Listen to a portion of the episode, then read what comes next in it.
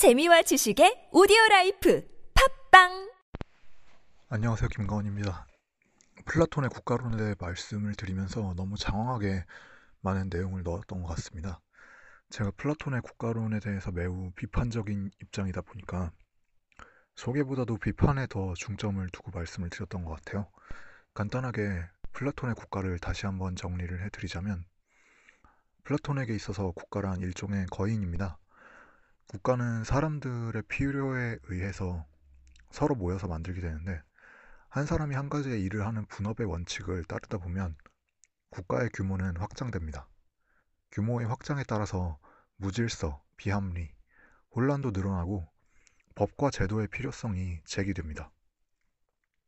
하지만 플라톤에 의하면 여기서 흔들리지 말아야 되는 원칙은 어디까지나 한 사람이 한 가지의 일을 해야 한다는 것입니다. 각자 맡은 바의 일을 하는 것. 이러한 사회적인 의무를 지키는 것이 곧 정의죠. 그렇다면 통치라는 일은 과연 누가 할 것인가? 교육과 시험을 통해 뛰어난 사람을 선발해서 통치를 맡겨야 된다고 플라톤은 주장했습니다. 플라톤이 보기에 가장 높은 수준의 교육은 이데아론 교육이었으므로 결과적으로는 철인에게 통치를 맡겨야 된다는 결론에 도달하게 되는 것이죠. 선의 이데아를 누구보다 더 잘 아는 철학자들, 철학자들에게만 법과 제도를 세움으로써 타인을 강제할 수 있는 권리가 허용되어야 국가적인 정의가 실현될 것이라는 게 플라토, 플라톤의 관점입니다. 그렇다면 여기서 문제가 되는 것은 선의 이데아에 대한 해석의 자의성이죠. 무엇이 지고지선한 것인지는 사람에 따라서 생각이 다를 수 있습니다. 기독교인에게 있어서는 지고지선이 곧 주님이 되겠죠. 실제로 플라톤의 국가로는 중세에 캐톨릭과 결합이 되면서 나중에는 왕권 신수설까지도 이어집니다. 선의 이데아에 근거해서 사람들 각자에게 가장 잘 맞는 역할을 맡긴다는 것은 달리 말하자면 인간 각자의 삶과 삶의 소명을 통치자가 정해줄 수 있다는 것입니다. 목적 문적으로 이미 결정된 자신의 역할이 있고 그 역할을 선의 이데아에 통달한 철인 통치자들이 정해주겠다는 것이죠. 플라톤의 국가로는 명백하게 엘리트주의를 지향합니다. 그 엘리트 집단을 구성하는 근거를 혈통이 아닌 교육과 시험에서 찾고 있다는 점, 그리고 엘리트들의 전횡을 막기 위한 제도적인 장치가 필요했다는 점을 필요한 것 필요하다는 것을 지적했다는 점이 그나마 긍정적이기는 합니다만 플라톤의 국가로는 어떻게 봐도 민주주의가 될 수는 없습니다. 보다 더 후기의 저술일 것으로 추측이 되는 법률, 정치가로 오면 민주적 적, 민주적인 절차에 대해서 국가보다는 긍정적인 태도를 보여줍니다. 하지만 끝까지 야간 회의 야간 회의라는 엘리티즘적 기관의 필요성을 역설하면서 플라톤은 엘리트주의를 끝까지 포기하지 않았습니다. 그렇다면 아리스토텔레스의 정치 철학은 어땠을까요? 그에 앞서서 아리스토텔레스의 윤리학을 먼저 살펴보도록 하겠습니다. 아리스토텔레스 또한 플라토, 플라톤처럼 윤리학보다는 정치 철학에 더 큰 방점을 찍기는 합니다만 윤리학에서부터 설명을 해드리는 것이 더 쉬울 것 같습니다. 에피쿠로스, 피론, 스토아 학파처럼 아리스토텔레스 윤리학도 큰 주제는 행복, 그리스어로 에우다이모니아입니다. 어원을 따져보면 에우다이모니아는 좋은 영혼이라는 뜻을 갖고 있습니다. 따라서 좋은 상태, 웰빙 또는 좋은 삶, 굿라이프에 대한 고민이 아리스토텔레스에게 있어서도 윤리학의 핵심 질문으로서 상정이 되어 있습니다. 행복이란 과연 무엇인가? 행복이란 좋은 영혼에서 비롯되고 좋은 영혼의 상태에 머문다는 것은 좋은 삶을 산다는 것을 말한다. 그렇다면 좋은 삶이란 과연 무엇인가? 바로 이 질문이 플라톤, 아리스토텔레스, 에피쿠로스, 피론, 스토아 학파의 윤리학 모두를 관통하는 핵심 주제라고 해도 지나친 말은 아닐 것입니다. 플라톤의 선분의 비유에서 정점에 위치하는 것은 선의 이데아죠. 그러한 선을 어떻게 개개인의 차원에서 발현시킬 것인가에 대한 고민을 하다 보니까 플라톤은 개개인은 결코 혼자서는 행복해질 수가 없다는 결론에 도달했습니다.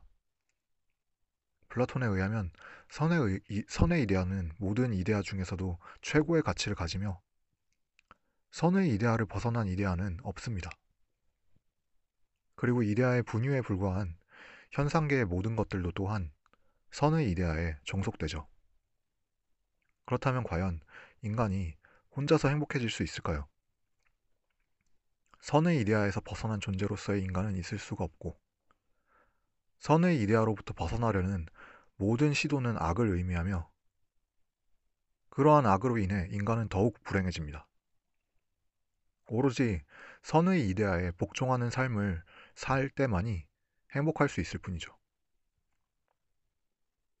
선의 이데아 대신 하느님을 넣어보면 이 논리는 기독교의 교리와 정확하게 일치한다는 것을 알 수 있으실 겁니다. 자, 그렇다면 과연 사회적으로 선의 이데아가 실현되지 않은 상태에서 개인이 선의 이데아를 따르는 삶을 달성할 수가 있을까요? 만일 자신이 선의 이데아를 따르는 사람이라, 사람이라면 사회의 부조리를 당연히 고쳐나가려고 할 것입니다. 사회의 부조리를 보고도 모른 척 한다면 선의 이데아를 따르는 삶이라고 말을 할 수 없겠죠. 그래서 플라톤은 국가적인 정의를 논하지 않고서는 개개인의 좋은 삶도 규정할 수 없다고 생각했던 것입니다. 그리고 만일 국가적인 정의가 바로 세워진다면 개개인들은 그러한 국가적인 정의를 받아들이고 의무를 충실히 이행함으로써 좋은 삶을 살 수 있게 되죠. 플라톤의 윤리학을 한마디로 축약하자면 지행합일이라고 말을 할 수 있습니다. 무엇이 좋은 삶인지를 명확하게 알게 된다면, 즉 좋은 삶이 무엇인지를 명확하게 정의 내리게 된다면, 좋은 삶이 무엇인지 알면서도 지키지 않을 수는 없습니다. 플라톤에 따른다면 말이죠. 만일 좋은 삶이 무엇인지를 알면서도 그것을 지키지 않는다면 그런 사람은 인간의 이성, 로고스를 따르지 않는 사람이기 때문에 사회에 전혀 쓸모가 없거나 오히려 해악이 될 뿐이죠. 여기서 플라톤이 말하는 로고스는 현대적 언어인 이성과 완전한 동치가 아닙니다. 완전히 같은 뜻이 아닙니다. 어, 현대어인 이성은 더 이상 개개인을 떠다, 떠나서 성립하는 개념이 아니죠. 칸트가 순수 이성 비판에서 지적을 했듯이 내용 없는 사고는 공허하고 개념 없는 직관은 맹목일 뿐입니다. 개개인으로부터 완전하게 떠나서 성립을 하는 절대적이고 총체적인 초개인적 이성이라는 것은 없습니다. 설령 그러한 것이 있다고 해도 그것은 믿음의 대상일 뿐 증명의 대상이 될 수는 없죠. 하지만 플라톤이 말하는 로고스는 전 우주의 질서와 조화를 성립시키는 초개인적인 이성이며 우리 개개인들은 그러한 로고스가 자신을 투영한 존재일 뿐입니다. 따라서 플라톤에게 있어서는 합리적인 이해뿐만이 아니라 직관적인 이해도 또한 로고스의 반영입니다. 단지 합리적인 이해가 직관적인 이해보다 더욱 진정한 로고스에 가까운 이해가 될 뿐이죠. 플라톤의 지행 합일설도 이러한 로고스 개념의 연장선상에서 이해를 하시면 됩니다. 사실 현대인들 입장에서 진정으로 안다면 반드시 실천을 할 것이라는 플라톤의 말은 쉽게 납득하기가 어렵습니다. 마약을 하면 결국 폐인이 된다는 것을 분명히 알고 있지만 몇몇 사람들은 그 유혹을 이기지 못하고 마약 중독자로서 삶을 마감하죠. 이처럼 안다는 것과 실천한다는 것은 일치하지 않는 것이죠. 하지만 플라톤에게 있어서 안다고 하는 것은 초개인적 존재로서의 로고스를 받아들여서 체득한다는 것을 뜻했습니다. 인간은 그 어떠한 경우에도 완벽하게 이성적인 존재가 될 수는 없습니다. 어디까지나 로고스의 분유로서 현상계에 위치할 뿐이죠. 하지만 보다 더 선의 이데아를 탐구하는 삶을 살아감으로써 한없이 더 로고스에 가까워질 수 있습니다. 로고스의 분유의 정도를 높이는 인간으로서의 삶, 그것이 플라톤에게 있어서 지행합일입니다. 따라서 진정으로 좋은 삶은, 삶을 안다면 좋은 삶을 위배하는 행동 또한 할 수가 없는 것이죠. 어, 좀 더 쉽게 예를 들어서 말씀을 드리자면 운전에 비유, 비유해 볼 수가 있겠습니다. 운전을 할 줄 안다는 것이 단순하게 자동차의 구동 원리와 운전 수칙들을 달달 외우고 있다는 것을 의미하지는 않겠죠. 운전을 할 줄 안다는 것은 단순한 지식을 떠나서 그 지식을 체득해서 실천까지 할 수 있음을 의미하는 것입니다. 플라톤은 그와 같은 논의를 하고 있는 것이죠. 다시 주요 주제, 주요 주제인 good life로 돌아와 보죠. 개개인들이 결코 혼자서는 행복해질 수 없다고 생각했다는 점에서 아리스토텔레스도 플라톤과 같았습니다. 아리스토텔레스도 인간의 행복 추구는 공동체가 없이는 가능하지 않다고 보았습니다. 인간이 타고나는 능력에는 한계가 있고 혼자서는 기본적인 욕구를 충족시키는 것조차도 여의치가 않습니다. 서로가 모여서 분업의 구조를 갖는 사회를 형성하는 것은 행복 추구에게 있어, 행복 추구에 있어서 불가결합니다. 즉 인간은 사회 또는 국가라는 또 다른 복잡한 조직체를 만들어서 그 조직 기능의 일부로서 귀속이 될 때에만 행복할 수 있다. 라는 것이 아리스토텔레스의 생각이었습니다. 인간은 공동선에 기여 를 함으로써 비로소 행복해질 수 있다고 보았다는 점에서 아리스토텔레스의 생각은 플라톤과 연속성을 가집니다. 그래서 아리스토텔레스의 윤리학, 정치 철학은 플라톤처럼 서로 이어져 있습니다. 나중에 다시 말씀을 드리겠지만 이 점이 윤리학에 있어서 기타 헬레니즘 철학들과 아리스토텔레스가 서로 나뉘어지는 큰 차이입니다.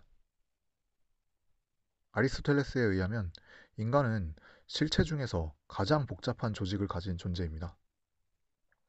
그렇기 때문에 인간의 목적론적 가능태는 거의 무한에 가깝다고 말을 할 수 있죠. 매미 유충은 자라서 매미밖에 될 수 없지만 인간은 목수도 될 수 있고 교사도 될 수 있고 정치가도 될 수 있으며 의사도 될 수 있습니다. 그리고 이런 모든 가능태들은 오로지 분업화된 사회 안에서만 구현이 가능하죠. 이렇게 자신들의 가능태를 사회적인 차원에서 실현하는 것이 좋은 삶, 즉 행복입니다. 따라서 아리스토텔레스에게 있어서 행복이란 자신의 가능태를 사회적으로 완전하게 구현한 자가 누리는 완전한 행복을 의미했죠. 그런데 생각을 해보면 모든 사람들이 모든 가능태를 갖는 것은 아닙니다. 선천적으로 어딘가 장애를 안고 태어나시는 분들이 있고, 어, 그로 인해서 어떤 가능태는 실현이 불가능할 수도 있습니다. 예를 들어서 누군가가 만일 조던처럼 멋진 덩크를 하고 싶다고 해도 키가 너무 작다면 불가능할 겁니다. 아무리 인간이 이성을 따르는 삶을 산다고 해도 가능하지 않은 것들이 있죠. 플라톤과는 달리 아리스토텔레스는 이 점을 인정했습니다. 인간의 이성으로는 어떻게 해볼 수가 없는 것들이 인간 자체에 내재되어 있음을 인정했던 것이죠. 플라톤은 이것을 인정하지 않았습니다. 그는 어, 플라톤은 어, 이성을 따르는 삶을 살면 모든 조건들을 극복하고 선의 이데아를 실현할 수가 있다고 주장을 했죠. 그런 점에서 역시 플라톤은 보다 더 이상주의자였고 아리스토텔레스는 보다 더 현실주의자였습니다. 이렇게 인간에게 내재되어 있는 불합리성을 인정한다면 인간의 내면은 크게 세 가지로 나누어서 파악할 수 있다고 아리스토텔레스는 말했습니다. 첫 번째는 당연히 인간의 이성입니다. 두 번째는 인간의 이성으로 지배할 수는 없지만, 아, 지배할 수는 있지만, 불합리성 또한 영향을 미치는 부분입니다. 세 번째는 완벽하게 불합리한 부분이죠. 완전한 불합리라는 것은 순수한 욕망, 순수한 감정과 같은 것들로서 이러한 것들은 이성을 사용해서 없앨 수 없다고 플, 아, 마리스토텔레스는 말했습니다. 놀라운 것은 이러한 인간 내변에 대한 고찰이 프로이트의 초자, 자, 원초화 개념과 유사한 점이 있다는 것입니다. 특히 이성의 지배를 받지 않는 순수한 불합리성이 인간의 내면에, 내면에 있다고 주장을 하였고 그러한 불합리성을 없애는 것이 불가능하다고 천명을 했다는 점에서 아리스토텔레스의 통찰은 시대를 앞서간 것이었죠. 인간의 이성에 대한 맹신과 맹종만으로는 인간을 완전하게 성, 설명할 수 없다는 플라토니즘에 대한 통렬한 비판이었습니다. 그리고 이러한 구분 방법에서 아리스토텔레스는 인간이 행복해질 수가 있는 구체적인 방법론을 추론해냅니다. 자연적 탁월함, 도덕적 탁월함, 지적 탁월함이라고 이름을 지은 세 가지 미덕이 그것인데요. 이에 대한 내용은 다음에 말씀을 드리는 것이 나을 것 같습니다. 즐거운 하루 되시길 바랍니다. 감사합니다.